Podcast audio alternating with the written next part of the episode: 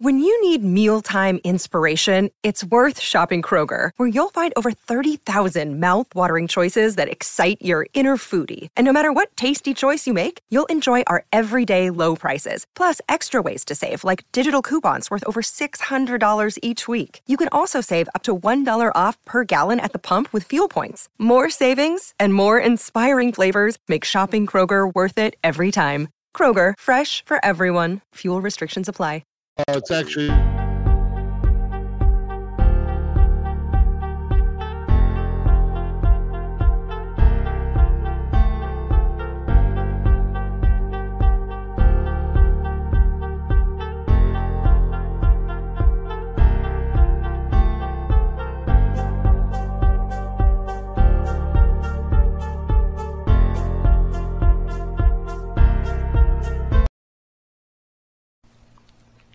And APB, American Protection Bureau, voted number one best on Long Island for all your security needs. Call 631-390-9050. That's 631-390-9050. APB.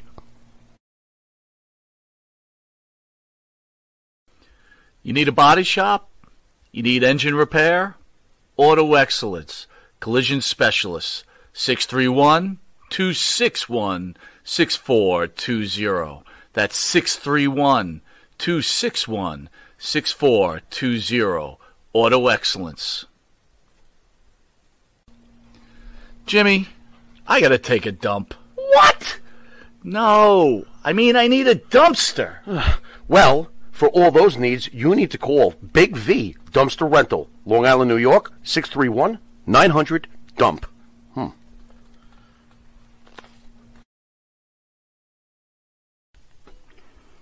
Elm Logistics for all your logistic needs. Call 631 299 3595. That's 631 299 3595. Elm Global Logistics. Pride, performance, and partnerships.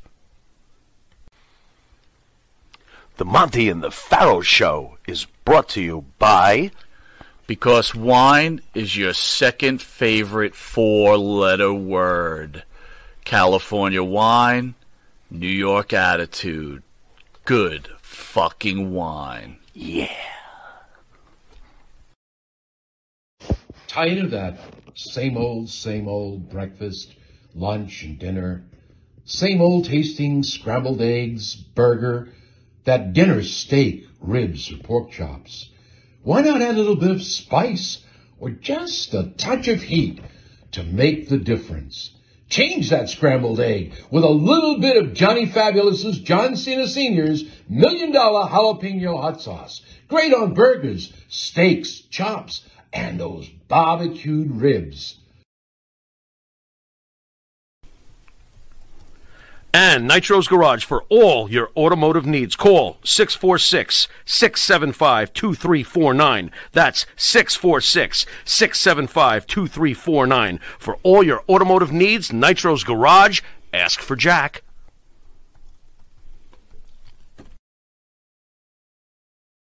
Do you treat your dog as part of the family? well, so do we.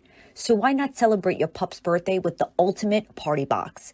Check us out on Instagram, Twitter, and Facebook at Party Pup Info and let us make your pup's party or any celebration perfection.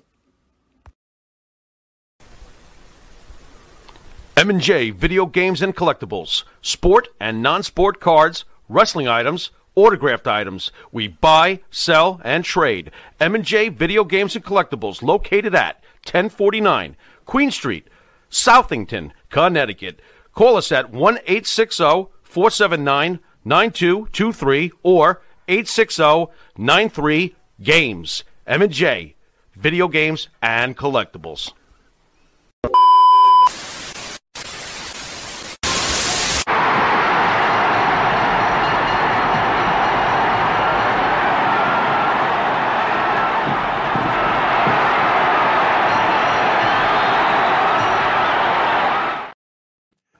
Ho ho, everybody, welcome to another edition of This Week Wrestling Remembered and the show that takes you back to the glory days of pro wrestling and, you know, not as much controversial as controversy as there is this year, uh, this time around. But uh, what a week in wrestling, I got to tell you though. I'm your host and moderator for today's show, Joe What a Day Lowry, and I'm joined as always by my esteemed colleagues here.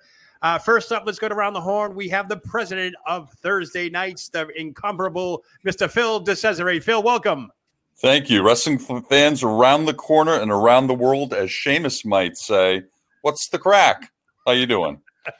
great, great, great to have you. Moving around the dial. Next up, he is the brother from another mother. He is the resident poet laureate, as I like to call him. Let's welcome the player, Mr. Benny Scala. Welcome, player. The Thursday Night Delight, straight out of Playerville. There you go. There you go. Next up, you know, you might see, you might, you might catch this guy playing Snake Eyes out back for a measly buck, but you know him as the referee of the 30 and the moderator. Let's give it up for ESO Bruce. What's happening? What's going on, guys? Just remember, points are always in play. So you better watch out and be on your best behavior. As demonstrated last night.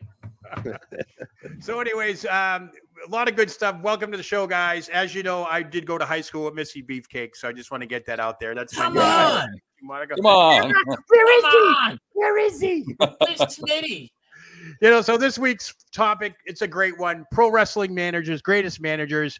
We either loved them or we hated them, but one thing always stood out about them is that they could always talk on the microphone. You know, some were former wrestlers, some uh, that way they could take that bump. I know a couple of them that used to take the bumps in and outside the ring. Some were just great character actors who uh, just kind of fit right in with everybody.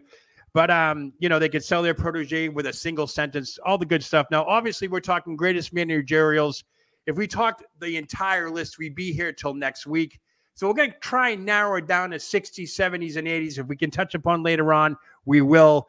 But after all, this is wrestling remembered, and we want to go back to the, the glory years of pro wrestling and all that stuff. We want to welcome everybody in the chat. Thank you for tuning in. I think I saw the boss. Bonnie was in there as well. Maria, Beth, everybody, Ja Will, Foxhole Willie, everybody, they're all there. Thank you so much for joining us. Uh, do us a favor while you're at it. Hit the share button, subscribe, like like us.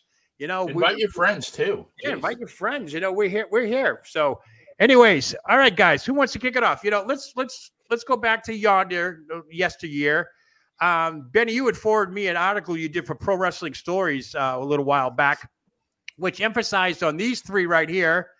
Uh, Bobby Davis, Wild Red Berry, and Homer O'Dell. What can you tell us about these guys? Because this is well, way before I mean, my time so I became a fan in 1968. These guys were the managers in the Worldwide Wrestling Federation. Um, I want to tell a quick story about Bobby Davis. He was the first manager that I ever saw. Um, and he managed at that time a gentleman, I think his real name was John Quinn, but he wrestled in the WWF as Virgil the Kentucky Butcher. and um, so you know the, the usual formula so that you know that, Butcher goes through the prelim guys. Now on TV, he wrestles Arnold Skaaland, who's Bruno's manager. And so uh, I think he, Butcher's finishing hold was the pile driver, which he called the whammy.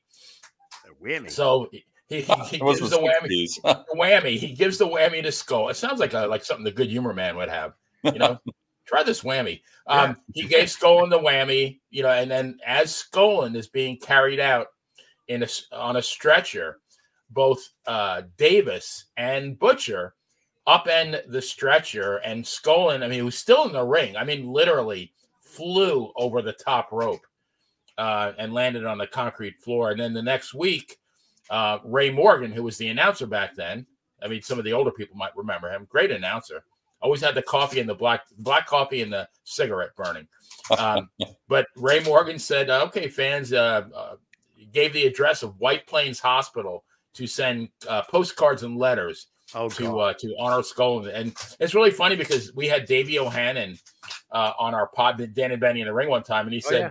"You know what? I sent a letter to White Plains Hospital for uh, for Arnold Skaaland." So, I mean, that's the impact of these managers, and of course, the, the Garden was a sellout oh, for yeah. uh, Bruno and the Butcher, and that's what the manager did. The manager got enough heat where you know it, it, that the, the the ultimate goal was that that Madison Square Garden match with Bruno, unless yeah. Uh, for the championship, and it almost always was a sellout. The other two guys were great too. Homer O'Dell wasn't in; he he managed um, Bull he looks like a post World War II Nazi or something like that. What was that all about? Was uh, I think he did that gimmick in the Mid Atlantic, maybe almost, or almost like a Sergeant Schultz type thing. Yeah, he didn't do that. He managed Bull Ramos uh, very Bull briefly, Ramos. and uh, yeah, and uh, Bull again. Bull and Bruno opened the new Madison Square Garden, I think, in 1968. You oh, know, yeah. Bruno won with the backbreaker, and they they, they were both gone after that. And Homer Odell went that I think that went to Mid Atlantic.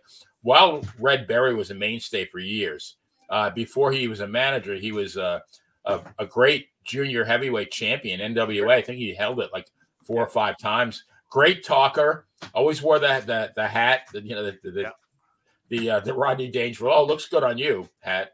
And uh, but managed he managed Monsoon. I think after Davis, he managed Hans Mortier, who was a great German heel. Now, Benny, uh, I was obviously I don't mean to interrupt you, but obviously I wasn't around back then. Were these guys active on TV as well back in the yes. day? Were they I mean, okay. active as far as like as far as inter- intervening in the matches, or oh, no? Just being. Uh, did you see him every week on TV? Oh yeah, I mean there was, uh, you know, they had the the ringside. It was the ringside interviews with Ray Morgan and okay. any of the heels, and even with uh, early Vince McMahon, same thing. You always had the the heel and you had the manager. Right. It's it, it was very formulaic. And wow. and to piggyback on Joe's question, Benny, did the managers back then make it to the house shows, or were they just strictly TV yeah. pre- uh, uh, presence on TV? You know, that, that's a really good question. I would say probably not. Now, I will say, I remember back in the day, like the Wizard or Albano, uh, yeah. whoever Bruno was facing, yeah. they would walk to to the ring with their you know their their charge, but once the uh, you know once the bell rang, they actually left. Yeah. Yeah, they we were not. We, there, was, there was you would not see like an Albano or a Blassie like in the in the seventies. You would not yeah. see them interfere in a match. Every rare at the Garden, Phil. Growing up, did we see these guys? Yeah, I know. Yeah. Speaking, yeah. Of, the, speaking of the evil trio, there they are. Captain. Oh yeah, the triumvirate. the very three wise men. The three wise men of these. Yeah. Yeah. Very rare did you see these guys in Boston. If you did, um, it was a special attraction because I think I I can count on one hand of the ten years that I went to all the Garden matches. I, I think I've only saw Blassie and Albano once. Yeah, and the I Wizard. Never, I never saw the Grand Wizard. I never saw him. Yeah. You know. I yeah, mean, I, I, don't think he did. He, I think he did the Garden, uh, MSG, and and uh, maybe an occasional appearance elsewhere, a big show. But yeah, he was not a traveling manager like the other guy. Like the other guys. Now, their guy. And, ESO, uh, did you uh did you see anybody at the old TV tapings? You oh, absolutely, I, absolutely. I got to see. Well, you guys didn't get to see Lou Albano. I got to see Lou Albano pretty frequently because he lived in uh, in Highland, New York, which is right across the, the bridge from uh, from yeah. Poughkeepsie, New York, where you know that was one of the one of the home taping grounds. Um, I, I've seen I, I pretty much uh, everybody from the early 80s uh, up until about 87, 88 when they stopped doing the TV tapings there. But no, I, I got to see the debut of Elizabeth. Oh, the uh, I, have seen probably the Brain Heenan, Jimmy Hart, Slick. Uh, yeah, the, the, the, chat is heating up with a lot of good names, and we're going to get to oh, some yeah, I see that. that. are out there. So, um, sticking yeah. with the evil trio, one thing I noticed growing up was um, a couple of them at, at the time only really uh, outside of Captain Lou Albano with the numerous tag team champions he seemed to have. Um, the first one I recall was Ivan Koloff with Bruno uh, with um, Captain yeah, Lou Albano. Absolutely. Um, so these are some early pictures. Obviously, that was Captain Lou's only world uh, champion at the time, right? During during yes. this era, he, he didn't That's manage correct. anybody else. He was like the uh, I don't know what's the word I'm looking for. He always fed Backlund the challengers. You know what I mean? All these guys. That's what they were there for. So um, can I can I ask guys because you sure. were you were around? So Lou Albano, he really was only up in the up in the uh, Northeast Territories. It looks like it doesn't look like he traveled around much. No, no he, pretty much homesteaded. Yeah, right. He, when I first started watching wrestling, he was still a he was an active wrestler. Tony uh, Altomare, wrestled, right? Uh, With, Tony uh, Altomare, yeah, the, the uh, Sicilian. Sicilian, right? Yeah, and he wrestled. You know, he he was. I mean, he was not even a mid Carter. He was pretty much like you know, he was upper enhancement talent, right? And you know, Bruno was the one who said to him, you know, uh, it's like in the movie Caddyshack when uh, Ty Webb said to Al Czervik, he goes, "You're not good. You, you stink." You know, Bruno said that in so many words. And he said, but you're a really good talker. How about I, I you know, talk to Vince Senior or Vince about making you a manager? And you know, obviously the rest is history. Yeah. One of the things, my early memories of Captain Lou Albano, and I, I talked about this when I became a wrestling fan. He was one of the guys that I first saw oh, when I ran home and turned on wrestling. It was the Moondogs versus Tony Garea and Rick Martel. And this Captain Lou Albano doing laps around the ring going. I'm like, who is this freak of nature with rubber bands in and hanging out of his oh pure speak? I know, huh? And, and, put talk about the worst blade jobs. I mean, he didn't hide it. He just, you know, give him a scalpel. He's cutting. He's cutting open tonight. It's like, yeah. And he, and he wasted a perfectly good meatball sub. Yeah, no, do you remember that? Slipped on it. Yeah, with Muraco. You know, so the Captain wore more more food than he ate. Sometimes he, yep. he's a little disheveled. Hey, I got my education from Captain Lou Albano because I was in that I, I searched high and low for that unborn virgin's goat milk, and I couldn't find it. I could not find it anywhere. Um, that was crazy. Moving on with the Grand Wizard. Now he did have a couple of champs, Stan Stasiak, yeah, and superstar Billy Graham. So he was, you know, he was lucky, fortunate enough to unseat. Uh, I would assume uh, what Bruno Sammartino here twice, right? Stan Stasiak yeah. Stasiak beat Pedro. Oh, beat Pedro. That's right. Yeah, and, then, uh, Graham, uh, Superstar yep. beat Bruno and Bruno. Yeah. yeah. yeah. And of course, uh, good old Freddie Blassie. He had to wait a little while, but he did end up getting his uh, champion in the Iron Sheik when he was Sheik Blassie. Blassie. Ayatollah Blassie. Yeah, that was. I hated that. I hated that gimmick. I don't know why. I, I, I don't know. That was almost the beginning of the circus time for me with uh, WWF pre Mania and all that stuff. But to me, I think. Uh, when you think of Freddie Blassie, how can you not think of Killer Khan? Yeah, he All was right, always in there. The legendary Khan and Andre feud right here. Um, he was right in the middle of it. He attacked him on TV. I think that's the first time I shed a tear in wrestling, is when they attacked uh, Andre the Giant when he was sitting at ringside. I remember. Uh, during, yeah. a TV show and all that stuff. And quick, quick note there. Um, you know, we all know is Killer Khan is the one that broke Andre's ankle, but you know, stories have told that Andre actually broke his ankle getting out of bed, um, from what I heard, and that he had that operation done at Mass General. And yeah. the reason he had it at Mass yeah. General is because they were only Beth Israel. Oh, Beth Israel. They were the yep. only hospital in the, I don't know. Vince says New England. Now it's uh, the whole entire U.S. that was able to give him that amount of morphine or in um, Joe, Joe the anesthesia, anesthesia. Yeah, the, that story is they used him as kind of a test pilot, wow. and they asked him how much vodka do you drink before you get drunk, and right. he told them I drink a liter and I just start uh, one liter and I just start to get warm a little bit. So they really based a whole anesthesia protocol yep. on that, on you know, I think on alcohol consumption. Sure. And one of the questions they ask people before they go under now is, you know. Yep how much do you drink? How often do you drink? Right. How many glasses of wine? How many beers? That sort of thing too. And uh, so he really was the test pilot in many ways. And uh, right. yeah, it's a miracle he came out of that. That was probably the most dangerous part of his surgery was that anesthesia. So yep. yeah, shout out to Boston, man.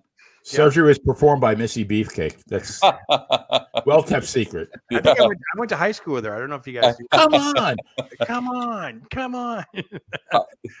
um, let's see what coming back on just to discuss that. What's that? Oh yeah, there you go.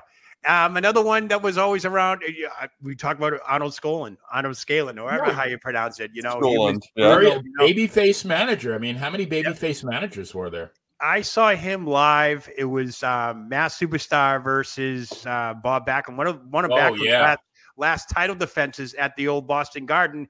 Um, and they brought a TV crew out there because they were starting to sell the fact that Backlund shoulders and all that were, you know, before the Iron Sheik and all that. It was starting yeah. to sell the injury angle. And what they did was uh, the Masked Superstar actually gave the neck breaker to Arnold Skolin. He got taken off in a in a uh, stretcher at the old wow. Garden, and the place was nuts. I've never seen that. I mean, not it was insane how the Garden crowd reacted when Arnold Skolin took that outside the ring, and then he got carted off. I mean, the Masked Superstar needed a police escort just to leave the arena, so that was pretty tough. So you know, and that's that's back then when actions like that meant something. Before it oh, was oh, yeah. like every match, every show, twice yeah. a match. And on the topic of Skolin, yeah. who never interfered in matches, you know, rare did you see interference the one time that I saw him interfere, yeah, I think Sergeant Slaughter gave him a cheap shot before the match or during the match. Right. But uh, Slaughter had Backlund in the Cobra clutch. Skolin grabbed the chair and uh, whacked Slaughter. It was just the wow. craziest thing ever, man. Yeah, and got Backlund disqualified as a result. But you never, ever, ever saw that. that and again, yep. chair shots were very dramatic back then. They really, really meant something. You know. Well, the, the biggest interference will probably be history is right there in the upper left corner Yeah. when he threw the towel in on Bob Backlund um, with the Iron Sheik for him to be Very world dramatic. champion. So that was a that was a big deal. I, you know, it was very rare that uh, to me I never really saw Skalin or Skolin, however you want to pronounce it, Yeah. interfere in any types of matches. So you know, because he was the proverbial baby face. So you know, he always did right by the fans and all that stuff. But um, I wonder how he got that gig because he really wasn't needed. I mean, why why did they put him in Bruno and Backlund's corner? I never could figure that out. Wasn't he more of a backstage guy with Vince? Wasn't that He the- was, yeah. Yeah, I mean, Maybe that was part of his deal. You know, he could be on on air as you know Bruno's manager, Backlund's manager. But so of course the '80s uh, are booming away right now, and then all of a sudden we get uh, this guy right here who had tremendous success in the AWA, Oh, Bobby the Brain Heenan. wow, Uh, I'm sure that picture on the bottom looks familiar to you guys. Uh, As portrayed by Mike Monty, the brain of yeah, Um, Monty Indifera. but uh, Bobby Heenan was, a, was a, actually a very talented wrestler who could take a bump.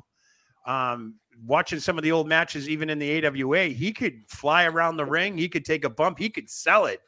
Uh, whether it was the b- blonde hair flying around or whatever, but of course he was the, you know, Nick Bockwinkel was a great wrestler and a great talker. Really Yeah. didn't need Bobby Heenan, but you had two guys here that were like lightning in a bottle. Whenever you saw Nick Bockwinkel with the AWA title, you always saw Bobby Heenan right next to him. So, um, Bruce, do you remember those days at all?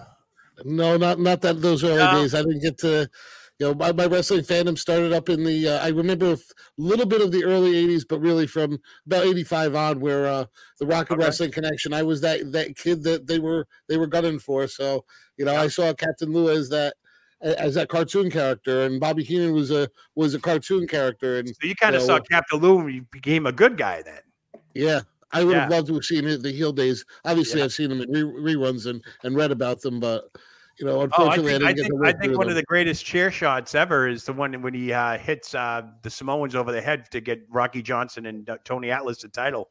Oh, he hit Afa with the wooden Oh chair, and it, and it got stuck on his head. There were pieces Yeah. of wood in his hair. I just thought Yeah. that was great. But uh, another guy, uh, I'm, I'm just jumping around here. Sir Oliver Humperdinck.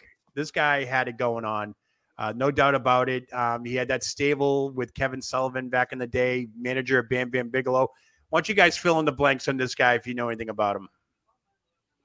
My, my only uh, dealings with him were back when he was in the World Class Championship Wrestling. You know, just before he came over to to the WWF as uh for to manage Bam Bam. Right, right. He I remember was part of uh, Kevin Sullivan's whole deal in Florida, though, wasn't yeah, Yeah, yeah. What was that? What was that called? The Ministry of Darkness or something like that? The, A- the Army of Darkness is the Army of Bostonians Darkness, would say, yeah. And I do believe uh, a very depressed superstar Billy Graham uh, started the karate gimmick with that outfit too, uh, down in Florida before he jumped back up to the WWE. That's one of the greatest uh, to me. Like, I mean, I love superstar Billy Graham. Yeah. And I did not like the karate gimmick, but when he got, uh, I guess Sullivan hit him in the eye with a spike, and then you know the next week Gordon Solie pans to this video of uh, superstar Billy Graham laying in the desert. And I don't know if you guys have ever seen it. If you haven't, you have to see it. And he, you know, he said, "I'm going to break the chains that bind me." oh, and it was just so epic. What a what a promo that was. one of the first then- one of the first wrestling magazines I bought had a bloody Sir Oliver Humperdinck on the cover. exactly. I was yeah. like, "Who is that guy?" I'm like, "Why isn't he in the WWF?" He would be later on, but like, unbelievable. Some I think it was a Sports Review Wrestling magazine, if I re- it might be that he was on the. I remember all the bloody covers for some reason, and my first magazine was a bloody cover, by the way. I guess They look like crime scenes. The, the magazines. it might as featured on True Crime. yeah, exactly. Now, of course, uh, 1984 comes around, and a guy by the name of Macho Man Randy Savage. He's in the he's on the lookout for a manager and all that stuff. And it was I think it was July 30th, 1985, on Championship Wrestling.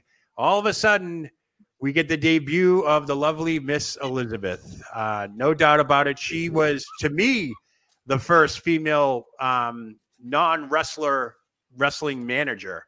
Um, she never wrestled. I, I does anybody know the background on her and how she even got started with with wrestling? Well, She she, and Randy met, I guess, at a health club of all things. I think Yeah, she she was was managing the health club. Okay. What's that? she was a receptionist or something that he went by every day. Yeah, at the health and club, said, right? Well, I'm gonna I'm gonna marry her, and you know he, he ended up doing it. But how do you also- how do you transcend that into being one of the gr- greatest managers of all time? I mean, I mean, she was responsible for Macho Man winning the world title, the Intercontinental title. She was probably the first female performer in the WWF that graced the cover of a magazine in a bathing suit, of all things. Yeah, I mean, this is unknown back then. This was very uh, um, not like it is an Attitude Era, but stuff like that you never saw. You never saw it. All of a sudden, okay, who is this lady? You know, and we didn't know at the time that they were really married back then. Kayfabe was pretty uh, was happening, was alive and well, so we didn't know that. Yeah. So You know? this is one of, one of my Remember the first whole- wrestling memories was uh because this happened at the Poughkeepsie Civic Center and Yep. all the all of these all of these uh, managers coming out and Yes. uh then he all all of a sudden he he, he brings out Elizabeth and the the crowd went absolutely bonkers and uh you know I'm not it's one of those things I was young I don't remember which parts were from what I watched on TV and which parts were from when I was there but That's it was wild. uh it was quite a quite a crazy night and then uh, a few weeks later getting to watch it on TV was even cooler. Of course, one No of the doubt. biggest, one of the biggest feuds in the '80s. She was embroiled in the Mega Powers. I mean, that was huge. So Uh, that it's was kind of big funny. money. Uh, The people she was never the mouthpiece for the people she managed. They were always the mouthpieces. right? Yeah, you She can was see just that. there looking good, which all Yeah. she needed to do. Yeah. And very rare did she make an appearance like at the Garden. Although I was there in February of 86 when she just happened to be with Macho Man that night. And so wasn't the NESN cameras, the New England Sports Network cameras, the night he won the title over Tito Santana. The Is that the brass knuckles, the reaching, the brass knuckles, It and wasn't, it it- wasn't brass knuckles No? because the cameraman picked it up. It Yeah. looked like a taped, um, you know, the inside of a, a tape roll, the plastic Yeah. nub with just Yeah. two. It was all taped up. It was very. Um, you could see it in the old videos. The- sure. The, cameraman picked it up and, and it caught Gorilla Monsoon off guard. Like, wait, there it is. That's what he's holding up. This is what he used. You know, it Uh. was supposed to be brass knuckles, but it wasn't brass knuckles. It was like a, a tape holder or something with tape around it. So it was it was kind of neat. It was it was different, that's for sure. But a uh, foreign object, though. yeah, Jo- John's bringing up a great one, and that's uh, Percy Pringle into Paul Bearer. yeah. Yeah. Now, back in those days, you know, you'd mentioned in Poughkeepsie with the TV taping, you know, there was Mr. Fuji. He was in the ring awaiting to see if he was going to be uh, selected as a manager for Miss Elizabeth. That was a big deal. His obviously greatest protege there was Magnificent Muraco and all those Yep. Fuji Vice videos and all that stuff. Fuji General, remember that? yeah, Yeah. yeah. And then, of course, uh, who can remember Yeah, Luscious Johnny V? And there he is. I went to high school with his wife, Brutus Beefcake. There Yeah, there's, Come mi- on. there's Miss, Mr. Misty Beefcake there. Yeah. Um, one person that w- that would al- that was also in there was Jimmy Hart. He was in there as well. Oh yeah. Very Classic. successful with the Hart Foundation, of course, the Honky Tonk Man and all that. But Slick wasn't around then. He came a little bit later. Um, Right. Slick wasn't actually even in that ring, but um, you know, those were just some of the managers that you know that were out there thinking they were going to get the uh, the dibs on Macho Man, but it turned out to be Miss Elizabeth. So that was kind of neat. That was a good little uh, turn for us on TV on Saturday morning because we had no idea who was coming out. I, I Um, tell you who was a great, great manager, not in the WF, WWF, but very, very underrated was Gary Hart. Benny, Oh, I swear to God, I knew you were going to say that, and I don't know how, Gary but I, yeah. yep. There are Gary just- Williams, Gary Hart. There are just so many, though. It's like I, I could have spent all day just cutting and pasting and all that. oh, yeah, there's just so many. You know, somebody in the chat so mentioned Cyndi unbelievable, Lauper. Hart with his Promos. I mean, can we really count Cyndi Lauper as the greatest manager, even though it was pretty much a one-off with that one-year contract and all? I mean, that's that's think- debatable in, in a sense. Do you think? Isn't that kind of debatable? It is, it is, it is. I mean, uh, He did manage a wo- manage a world's champion though.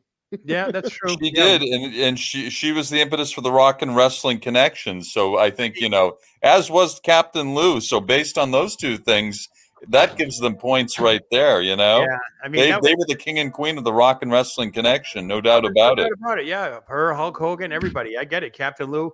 But when you talk about greatest managers, these are people that transcended the sport. So in a sense, I guess you could say she transcended the sport because, you know, she was part of WrestleMania, the Rock and Wrestling Connection, the War to Settle the Score, Yeah, between, music great videos. time. Oh yeah, all that stuff. Another one that I came to mind that uh, I used to see in the magazines all the time before I got cable was this guy right here, JJ Dillon.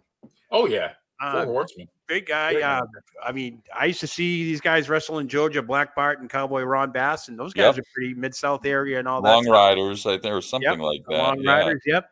Um, but uh, obviously, JJ Dillon will be uh, synonymous with the Four Horsemen, the original Four Horsemen at that. Um, so that's kind of neat. JJ Former was a great referee. talker. Yeah, he- Yeah. yeah. It's funny that he was a great talker for the Four Horsemen when none of them needed talking at all. Blanchard, know. Rhodes, everybody, they were all great on the mic. Flair, they, I mean, they were these guys were good. Even Barry That- Windham was great on the mic. That happens sometimes. I mean, how about you know with Billy Graham? Did he really need Grand Wizard to talk for him? Absolutely not.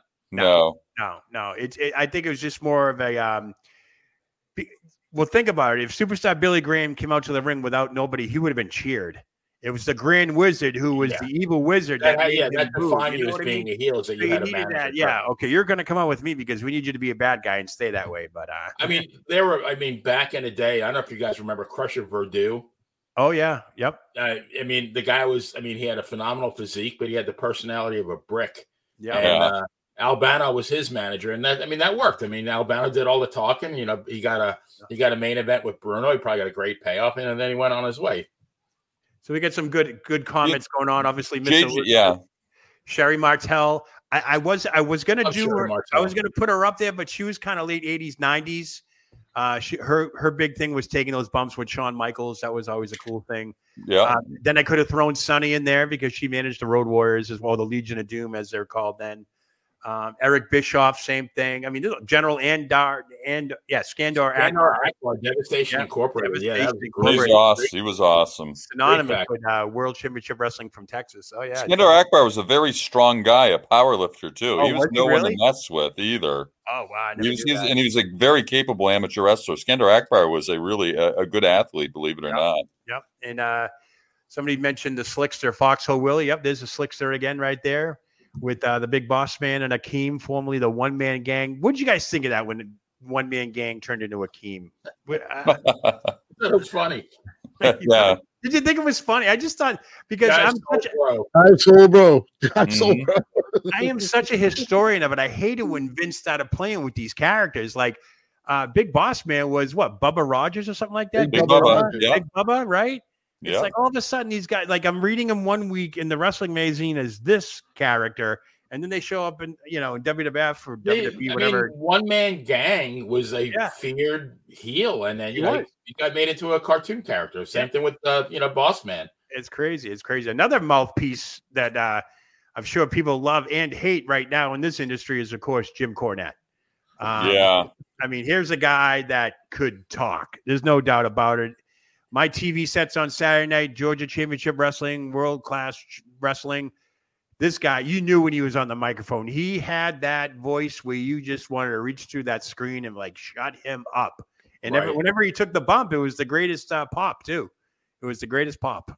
He had lots of heat, man. Lots Yeah, of heat. He did have lots of heat as well. Um, another guy that I threw in here because I think he transcended the sport as well, even though I lied about late 80s. But technically, he did kind of help in the early late 80s. Percy Pringle, Paul Bearer. Oh yeah, Um, he was famous even before Paul Bearer. He was Percy Pringle back in the day. I think my first uh, sight of him was uh, on World Class Championship Wrestling from Texas. Um, he was he had some business going on there or something in the early 80s. Manage everyone from Missing Link to Rick Rude. He had just he had a, quite a collection of people. So, yeah, he, he had Rude in Florida. He had Rude in Texas as well. Um, and uh, yeah, he, he had a really uh, just a, I think a memorable time. I think he scrapped also with uh, the late Chris Von Erich. Yeah. he was one of his first uh, opponents too, and uh, yeah, wasn't afraid to get in there and mix it up for sure. And uh, a great guy. He was a Yep. friend of Boston Wrestling back in the day. Back Yep. for several years we had a toy drive that he kind of spearheaded, kind of orchestrated, and was named after him. The uh, Paul Bearer um, toy drive at Christmas. So a Oh, yeah. very good guy and a, and a great friend of my late friend Dan Marotti. So love Paul Bearer. I got a couple. I got a couple of local guys chiming in over on the Facebook side of things. Sean Wardlow is saying the House of Humperdink in Central States was huge.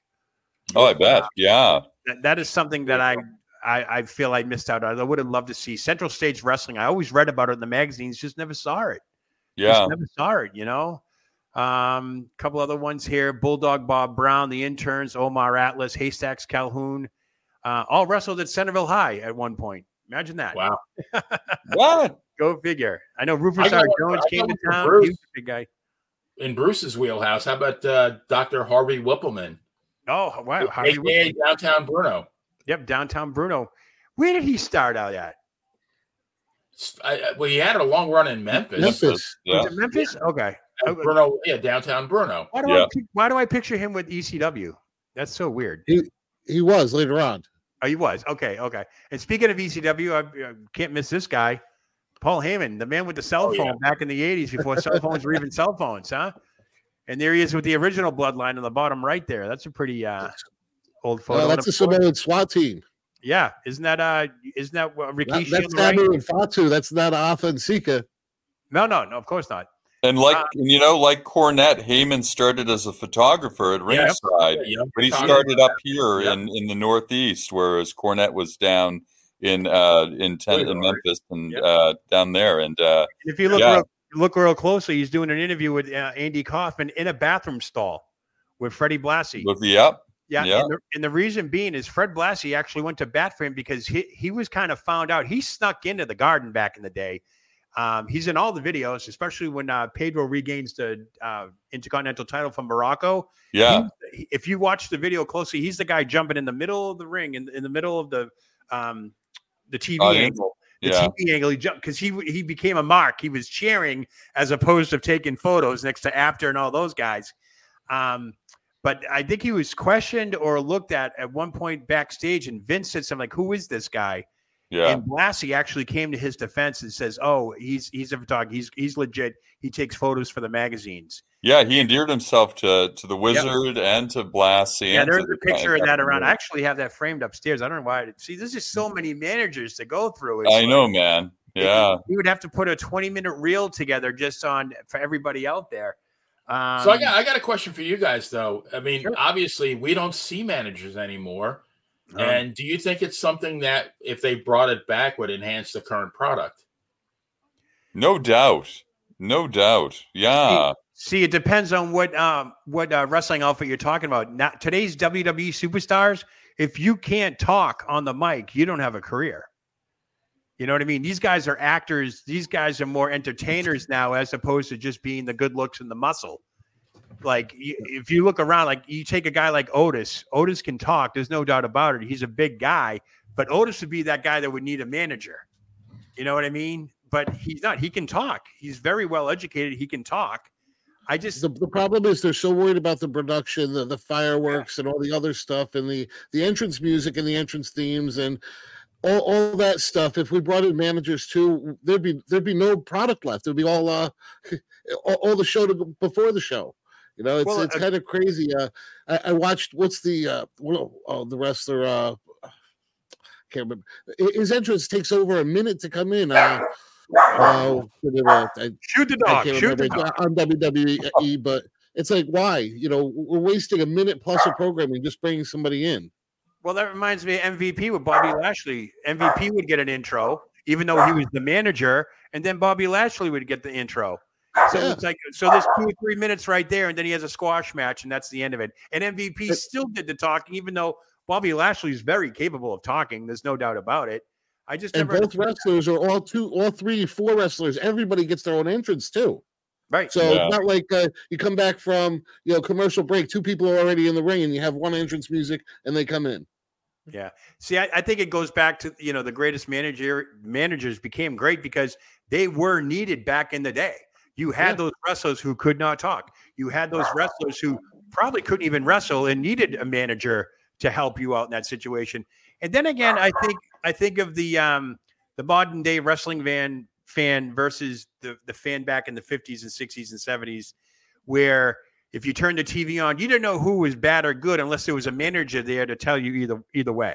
Yeah, that's what the, you know that's what, I mean? what defined you. Yeah. So I mean, like I said, Billy Graham is a great example. If he did not have a manager and he came on the scene like he did in '77 as superstar Billy Graham, the man of the hour, too sweet to be sour, that's a catchphrase that would have been on every T-shirt.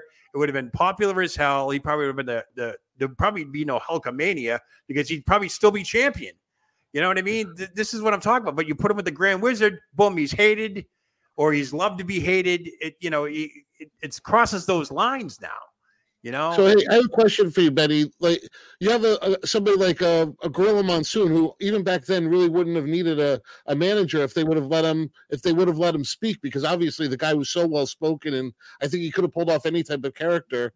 Um, you know, or or like an Abdullah the Butcher. If Abdullah would have spoken, I think uh, you know, I, I, don't think he would have been able to pull that that madman from Sudan gimmick off for all those years. Just the way he he presents himself. He's a funny dude. He's a nice dude from Canada.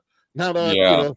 Yeah. So you know, the, how do you feel about like you know those guys? They those guys could talk, but they they never they never really did when they were wrestling.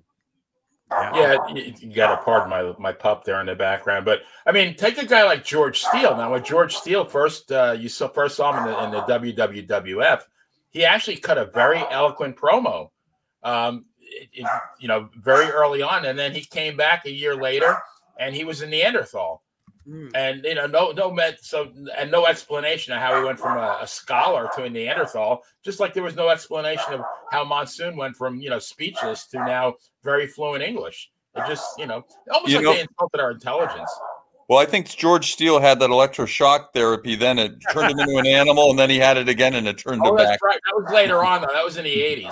But he had it. He had it again to turn him back, though. Is, is what I'm saying. I think you that's know tu- that's Tuesday Night Titans era back then. That's that is indeed. Yep. I always wonder where those doctors got their licenses from. How now, brown cow? that was great. Another one that uh, I first saw on World Class Championship Wrestling from Texas was Baby Doll. And then, oh yeah, uh, NWA. Uh, with, Ronnie and Farrah's guest on Thursday night. Oh, there you go. And of course, um, she's been a What a Day guest as well. Obviously, has great um, stories with Magnum TA and that feud with Tully Blanchard and all. You know, I think that was the first time I ever saw a woman um, kissed slash had her uh, dress ripped all in one scene. Um, if you remember that, at, when uh, Tully Blanchard and Magnum TA were uh, having a face off, and uh, Magnum TA grabbed Baby Doll and kissed her. And the and the announcer's going, "Oh my God, he's kissing her, and she likes it, and she likes it." David Crockett. and then she slaps Magnum TA, and the Magnum TA rips her dress. And I'm going, "Oh my God, they're showing this on TV!" Like, you know, nothing compared to nowadays. But when you're watching this at home on a Saturday at night, going, "This is great! I can't believe this." But uh, yeah. And as and, and as a young boy learning how to approach girls, I was taking studious notes. Must do this. Must do that. Do not anticipate, anticipate a do slap. Not, do not rip the dress. That's all Yeah, Loose Cannon said Missy was a gem. Teddy Long, there's another one. Doom in the skyscrapers. That's a big peanut one. head, as they used to call him back then when he was a, when he was yep. a heel. They called him yeah, peanut I head. didn't start getting into the manager slash valets. Of course, you got Missy Hyatt, you got Francine, you got Nicola, uh, obviously Baby Doll. Sable was one. Um, who else Sunshine and with Jimmy Garvin, Sunshine, Sunshine and Precious. Yeah, and Precious, yep. They, they, were more valets, you know. They were they yeah. weren't weren't managers. But they interfered, though. They did interfere. They did. Of course, they did. They were part of the act. They, they yeah. Great TV time and all of them. You know, it's uh, unbelievable. Some of the stuff back then. I'm just going through the uh, the stuff here. Let me see. Bobby Heenan, Jimmy Hart were great. Re- yep. Tony Schiavone was okay. I think they're just talking about Mike skills now. Um, because I don't remember Tony Schiavone ever managing right now. He was just an announcer. No, no, no. Who we got at AEW Part of the dynamic was the the announcer interviewing the like that's something you don't see now. I mean, they all come to the ring with a mic and they they just do their promo. Where back in the day, I mean, I remember Gordon Solie sitting at his desk with uh, Harley Race, and they were like watching a videotape of a match, and yeah. nothing could be more real. I mean, oh yeah, it, it's like they're breaking the, down the seventh game of the World Series, studying the opponent, getting ready, getting that upper edge. Oh yeah, yeah. But they made it so realistic that you wanted to wherever they wrestled next, you wanted to go there. See, but when you're watching videotape back then, that is like um, streaming to us nowadays. Back then, that was like unheard of. You know, watching a video. Where do you get a video? Who taped the match? First of all, where'd the video come from? You know, things like that. That that to me was like, wow, that's pretty cool. That's like state of the art stuff there. Nice. Yeah, I like the old stuff Omni too. Where they would where they they do the old like reel to reel tapes and then then play it. Gordon and play it on a Saturday night. Oh, yeah. And sometimes it was taken by a fan. He, I remember him actually uh, thanking a fan on the air for recording. It, you know, it very well could not have been a fan. It could have been someone else, but just Gordon thanking the fan for doing this because it wasn't really regular practice back then. You know, it's funny. The champions now back then, obviously Backlund, uh, Graham, Bruno. It was always a face, really, for the most part, that held the title. So it was these, you know, the Wizard, Albano, um, um, Wizard Albano, and Blassie that would always funnel the challenges to Backlund and all that. But I was shocked that you know, the tag team titles more or less were held by a lot of ruthless bad guys, obviously uh, managed by Captain Lou. I mean, what is what is he over like twenty something tag teams now that he managed to tag team gold? I mean, he holds the record, whatever that yeah, that final number is. I stopped at seventeen. Yeah, I was like, um, you know, I think one of his final ones was um, uh, Windham and Rotunda, leading them to, you know, was, was WrestleMania two. They won the titles because they yeah, lost the him at WrestleMania or whatever. Yeah, the Bulldogs, I think, was his last one. The Bulldogs, that's what it was. Ozzy Osbourne, WrestleMania two. That's right. Yep. So, like, why why did they give Captain Lou all the tag titles? You know what I mean? Like, why couldn't they give some to Grand Wizard or Freddie Blassie and people like that? It, it, was funny though because, like you said, the WWF from for a twenty year period from sixty three to eighty three, you yep. basically had three champions. You had Bruno, you had Pedro, and you had Backlund. You had and you had Ivan, you had Stasiak, and you had uh, transitional um, champs. Yeah, and and Superstar. Superstar was the only one that had it for more than a couple of weeks.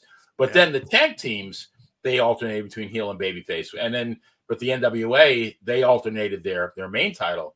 Now, it would Jay, be on a bridge Brisco, but then it would be on a Harley Race. Yeah, Jay Will got a good one. The Rock with the Nation of Domination. Wasn't he more or less in the background during the Nation of Dom- Domination?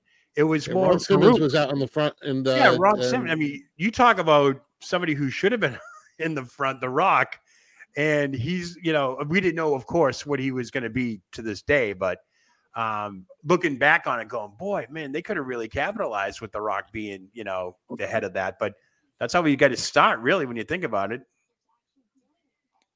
Yeah, well, he he started to get more and more mic time too. See, you know, he kind of unofficially rose to that position. You know, I know Farouk was often out front, and and rightly so. But uh, yep. I, I, think Rock was on the rise there, and I think that's part of the reason why he really took it to the next level. You know, yeah, because of that faction, because of his involvement, and because he became more prominent there. Yeah. All right, who's Maria Antoinette Davis? She was really good. Who is that? Maria Davis is saying that. Is she talking about herself? I don't know. That's a good question. Maria. You know that was Maria's middle name. Maria Antoinette Davis. She was really good. Wow. Okay, we're gonna have to Google that. no, wait, don't. We can't. This is a family oriented show. So, um, Missy. Yep, Missy Hyatt. Yep, she was a gem. I'm just going through the uh, Sable with Mark Mero. Now, again, that's valet. Really, I mean, could you really constitute that as a manager, so to speak? No, not well, really. She was never a mouthpiece it's a case where the manager kind of eclipses the talent in terms of uh, shine and popularity. You know, you can't say mouthpiece when you're referencing Sable. Come on, will you? Come on. Um, Gorilla Monsoon, he never managed, right? He was just more of an announcer backstage role. Right. Um, just going through the chats here. Uh, Bo James, aka Jimmy Garvin.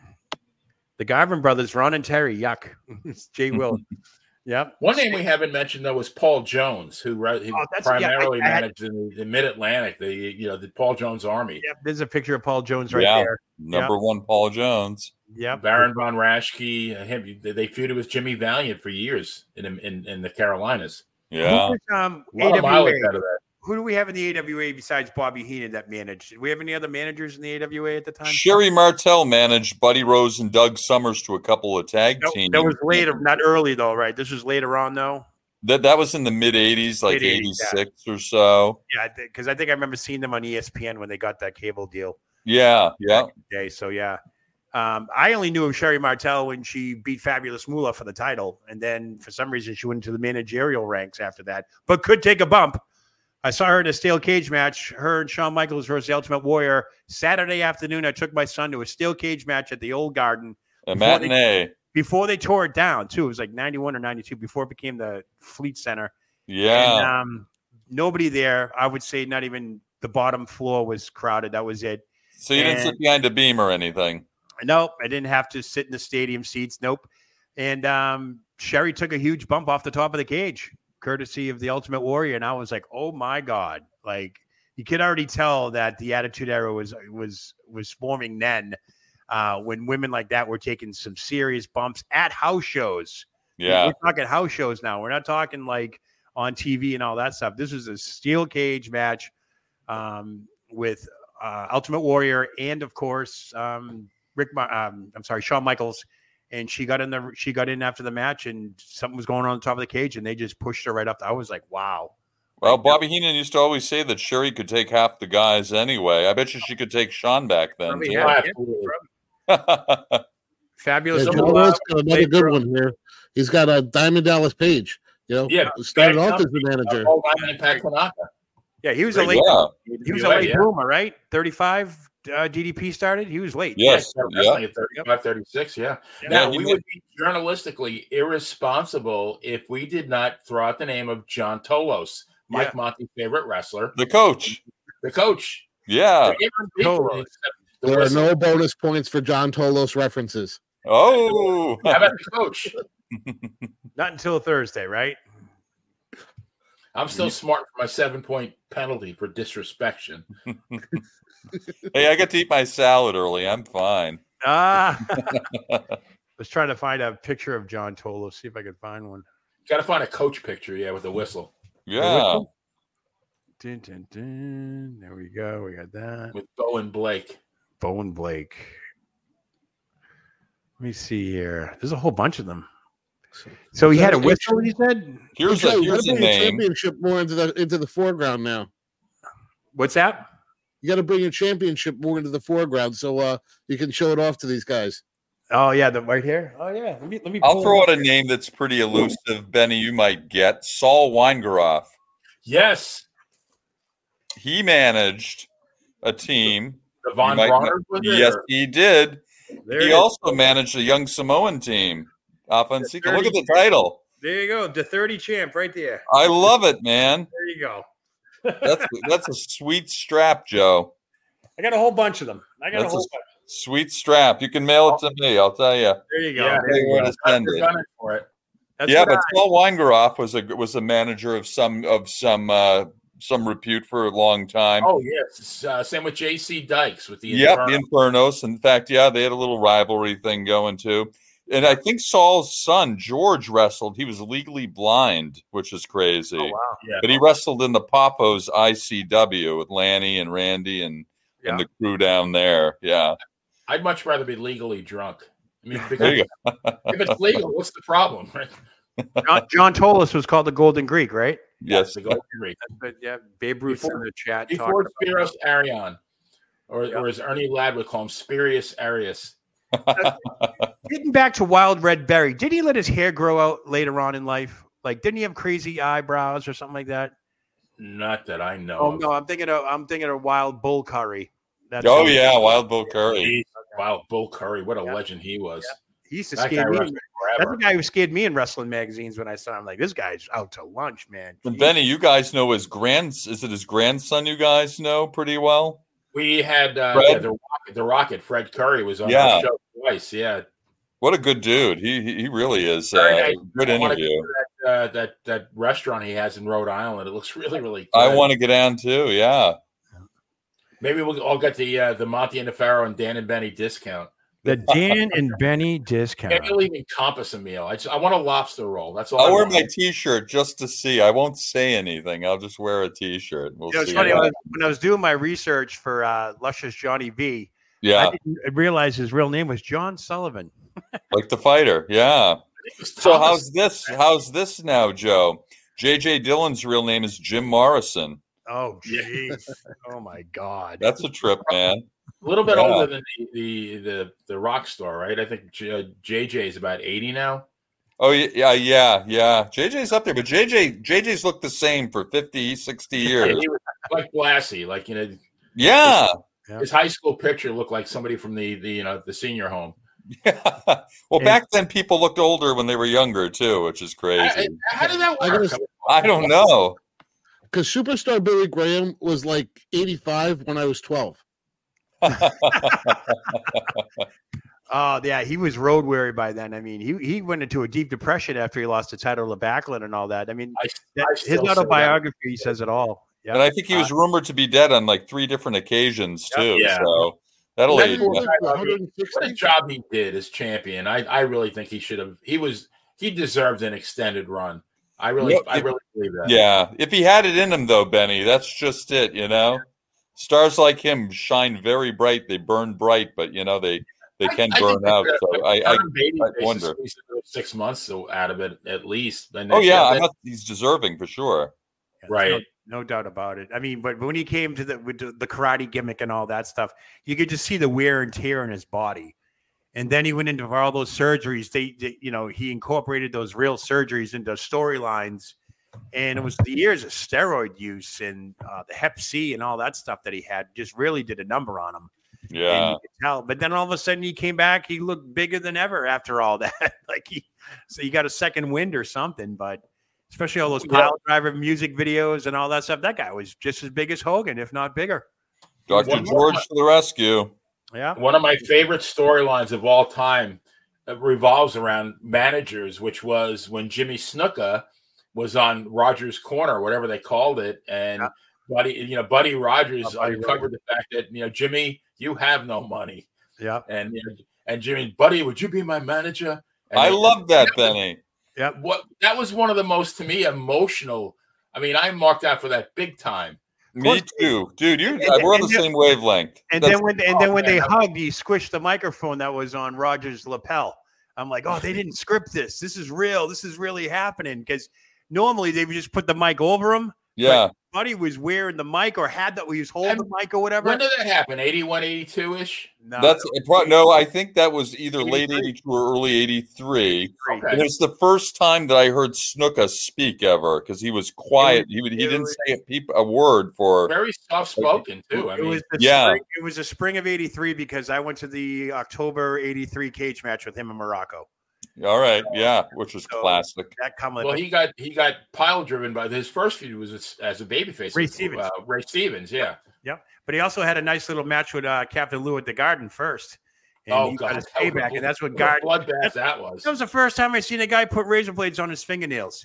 He blew up on all he did. All he kept doing that, and I'm going, man. "Holy Jesus, this guy's out of his." But yeah, who's the? I think he, either he or Bruno was the worst blader of all time. Bruno was a horrible blader. Well, Bruno wasn't used to blading either. That's the problem, you know. But, I mean, he did blade plenty of times, but he was not very good at it. But you know the thing is about Bruno? What's that? He would bleed ragu. Yeah, but uh, boom. That's awful. He's here all week. Uh, Dark Journey was mentioned as well. She was very attractive. Yep. Uh, genius Lanny Poffo. That's right. He got his start as uh, well, he was actually already wrestling, right? He came in and became the genius. Then he started managing later on, right? The Beverly. Brothers. The Beverly Brothers, yeah. But before that, Mr. Perfect, um, uh, who managed whom? Did Perfect manage Lanny or Lanny manage Perfect, or were they just a team? I forget. But I don't know. Mr. Perfect is for me is always Bobby Heenan, but yeah, I just was shocked that Curt Hennig would leave the WWF and become AWA World Champion and then come back as Mr. Perfect. I'm like, you talk about a transformation of a wrestler. yeah. You know, so, well, this has been a good hour, guys. What do you think? Been an oh, hour already? Jeez. Yeah. Any, any final thoughts on this? We had a good list. We had a good chat. Everything was going good. Everything it, it just brought back a lot of good memories. Yep. It, a lot of good know, stuff here. A lot of good stuff. You know, I mean, I mean, how uh, you know, watching on Saturday morning without Lou Albano or you know the, the Wizard or Blassie or any of those guys. I mean, right. how much more did they add to it? They added a lot. Everything. They added, a lot. Everything. I was just like I said at the beginning of the program. I was just bummed that they never frequented the Boston, the old Boston Garden, like the town. Yeah. It just wasn't the same when the bad guys were like. I remember when George Steele would come out like at least somebody like Blassie would try and control him. When George Steele went loose at the guard, he went. How did he find his way to the ring? Oh, I don't know. He would he'd go in the crowd. It was crazy, huh. absolutely crazy. Same thing with uh, the Samoans. They had to be guided to the ring by Lou Albano, but all of a sudden the Boston Garden, they're able to walk out to the ring no problem. Yeah. like, okay. So nah, those are the good days. Those are the good days. They really were. I mean, how how real it was to us and how we couldn't wait to go to shows. And I mean, I used to go to the Nassau Coliseum and yeah. I'd buy my ticket for the next month at intermission. Like you oh, can't oh, yeah. do that now. I mean, I if I go to Amalie Arena, I mean, if I had gone to the uh, the Trop for uh, Royal Rumble, I mean, they won't be there for probably at least a year. Phil, here's a story. I used to be during halftime or intermission. They would tell you the matches for the following month. Yeah. Yes, absolutely. Tickets, tickets will go on sale that Monday at Hub Ticket. Remember Hub Ticket? Yep. Right in the corner of Chinatown, Kneeland Street, all right there. I was on a train after school that Monday going to buy my tickets for the following. That's month. hardcore, man. That's hard. And I would get that guy. I'd make him pull out the seating chart, which yep. was very rare back then because they didn't yep. have that. And I'd be like, I want to sit right here, and I want this seat, Loge two, Loge one, all that. And you had to get there earlier, or else they would have been sold. And yeah. I always got those. I always got those seats forever. I was Loge one or two. He'd see me coming every month. Oh yeah, they're here. So, the live experience was so exciting, oh, man. Oh, yeah. It was it was magical, you know. From the end, it really was. I mean, you just had you heard the hum of the crowd, and you knew somebody was coming. You, yeah. You no no pyro. No. Remember the old the old ramps going up at the old garden field. Remember that? Yeah. ramp. It was insane. You, it, it was like the longest walk getting to the to your chair to your seat but yet, when you were leaving, you just went right down and out. It was like, oh my god, that was quick. it makes sense too. They want to build up everything, get oh, you yeah. in there, get you excited. Then when it's done, all right, get out. Yep, get out. Open the floodgates. That's it. You know, but in summary, I want I, my opinion is the managers were just as instrumental, if not more, in selling tickets than the wrestlers. Oh were. yeah, definitely. There's no doubt about it. No doubt about it. Yeah, the Wizard's still one of my favorites. He's been gone for 40 years or so, but still has left quite an impression, you know?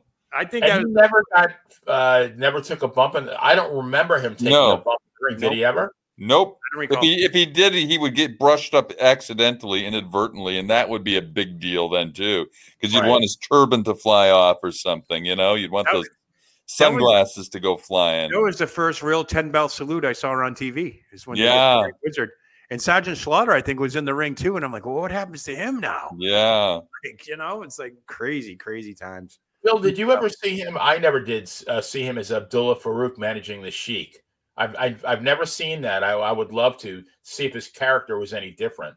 It exists out there. I think he wore more of a fez rather than a turban. You know, yeah. Actually, he um me see. I think the picture I have of him with um, Billy like Graham. Fred Flintstone, the, the water buffaloes, maybe. Or... Exactly. Yeah. uh, right there on the right, he kind of had that turban on the right. Yeah, he did. In fact, right. even had yeah, he had more of a squared one too back in yep. the day too. But you know, the mystique. I mean, I didn't see a picture of him without his gimmick on until oh, like yeah, five years ago or so. Yep. Yep. pretty and, uh, amazing. But I do recall the Sheik and Bruno had a huge cage match at the Garden. I think he was there for that. Was he? There's old photos of that somewhere uh, online. Um, because that's me. That's what I do on Saturday nights now. Is I go I go trolling and I look for this stuff, and you'd be amazed at some of the stuff that's online now. It's we like are oh, fans. I mean, you're a fan. I love yeah, it. That's it. That's it. All right, guys, that's gonna do it for us for Wrestling Remembered. Big week coming up, right? I get to defend the title this Thursday on the 30. You can catch that on the Monty and the Pharaoh YouTube channel. I want to thank everybody in the chat. A lot of people tuning in today. Uh, chat was very active. Thank you, thank you, everybody. E40. And of course, um, what do you got? You got true crime this week, Benny, or what do you got? You you off uh, I'm working on the script for the next episode, and I, I wanted to invite you guys again because you were so great with one. yeah. Super fun, man. I love it. Yeah, to, uh, Dr. Sam Sheppard. That sounds wicked good. Doctor who uh, became a wrestler and who invented the mandible claw way before Mick Foley did. How cool! I know, huh? Yeah. And, and referee of the, the 30 ESO, you gonna be wearing that shirt Thursday night or what? Absolutely, absolutely. I'll be ready to, to help you guys out. And uh, Joe, if the Venmo comes again, you can you can hold on to that title. That Dan ten percent surcharge kills me every time, man. Come on. I, I think Bruce, you need to like announce like personal foul, seven points the player, for disrespect. You know, just like you have to announce the the, the penalty. No, I agree. I agree. We got to. Uh, we've got a lot of stuff, uh, you know, coming up the line. You know, sound effects, a new set. Some it's a little more interactive. So we got. Some, how, about, got how about instead of a standing eight count, you get like a you minus eight seconds off each person's time. That's it. Oh, you're out of time. I had 10 seconds. What are you talking about? Better watch out. Phil will come up with something like a pre- uh, presidential referendum for the night or something like that. And uh, you know what you do? Order, right? hide the clock on hide the clock and then penalize them if they go over the time. How's that if they get on your bad side? There you go. Hide that clock. All right, guys. Until next week, um, I'll see you guys on Thursday. If anything pressing happens before then, uh, we'll probably pop on at some point. See on Wednesday night, or what is See in Centerville, right? Wednesday in Centerville, Wednesday nights, seven o'clock Central, eight o'clock your time. I don't know if you guys are up that late, but uh, I struggle to get. I, str- I, yeah, I struggle to stay up a little later. Yeah, they, they, give me my warm milk at the home at like six fifteen. So oh, that's good. That's good. After, after Matlock, I'll uh, and my tapioca, I'll be tuning in. There you go. Just uh, don't take your meds the night before. You'll be all set. all right, guys. Thanks for being on. We'll see you guys next week. And thank everybody for tuning in to Wrestling Remembered. God bless I'm, you guys. Oh, what a day, Lowry. Until next time, we'll see you guys later. Peace. Peace.